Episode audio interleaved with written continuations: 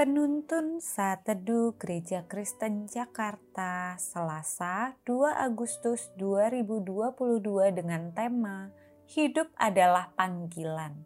Firman Tuhan terambil dari Yeremia 1 ayat 4 sampai 9 berkata demikian.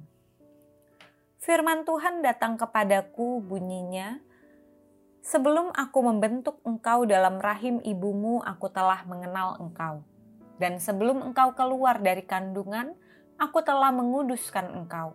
Aku telah menetapkan engkau menjadi nabi bagi bangsa-bangsa. Maka aku menjawab, Ah Tuhan Allah, sesungguhnya aku tidak pandai berbicara, sebab aku ini masih muda. Tetapi Tuhan berfirman kepadaku, Janganlah katakan aku ini masih muda, tetapi kepada siapa pun engkau kuutus haruslah engkau pergi, dan apa pun yang kuperintahkan kepadamu haruslah kau sampaikan. Janganlah takut kepada mereka, sebab aku menyertai engkau untuk melepaskan engkau, demikianlah firman Tuhan. Lalu Tuhan mengulurkan tangannya dan menjamah mulutku. Tuhan berfirman kepadaku, Sesungguhnya aku menaruh perkataan-perkataanku ke dalam mulutmu. Kita hidup dalam dunia bukan tanpa tujuan, bukan tanpa alasan. Setiap kita memiliki panggilan hidup masing-masing.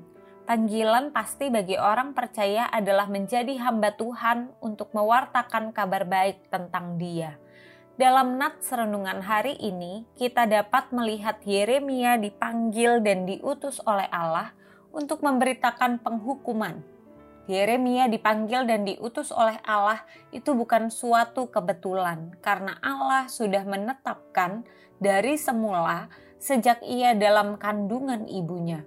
Ketika ia masih ragu-ragu menjalankan panggilannya karena merasa tidak pandai bicara, sebab dirinya masih muda, Allah berkata kepadanya, "Supaya ia jangan takut."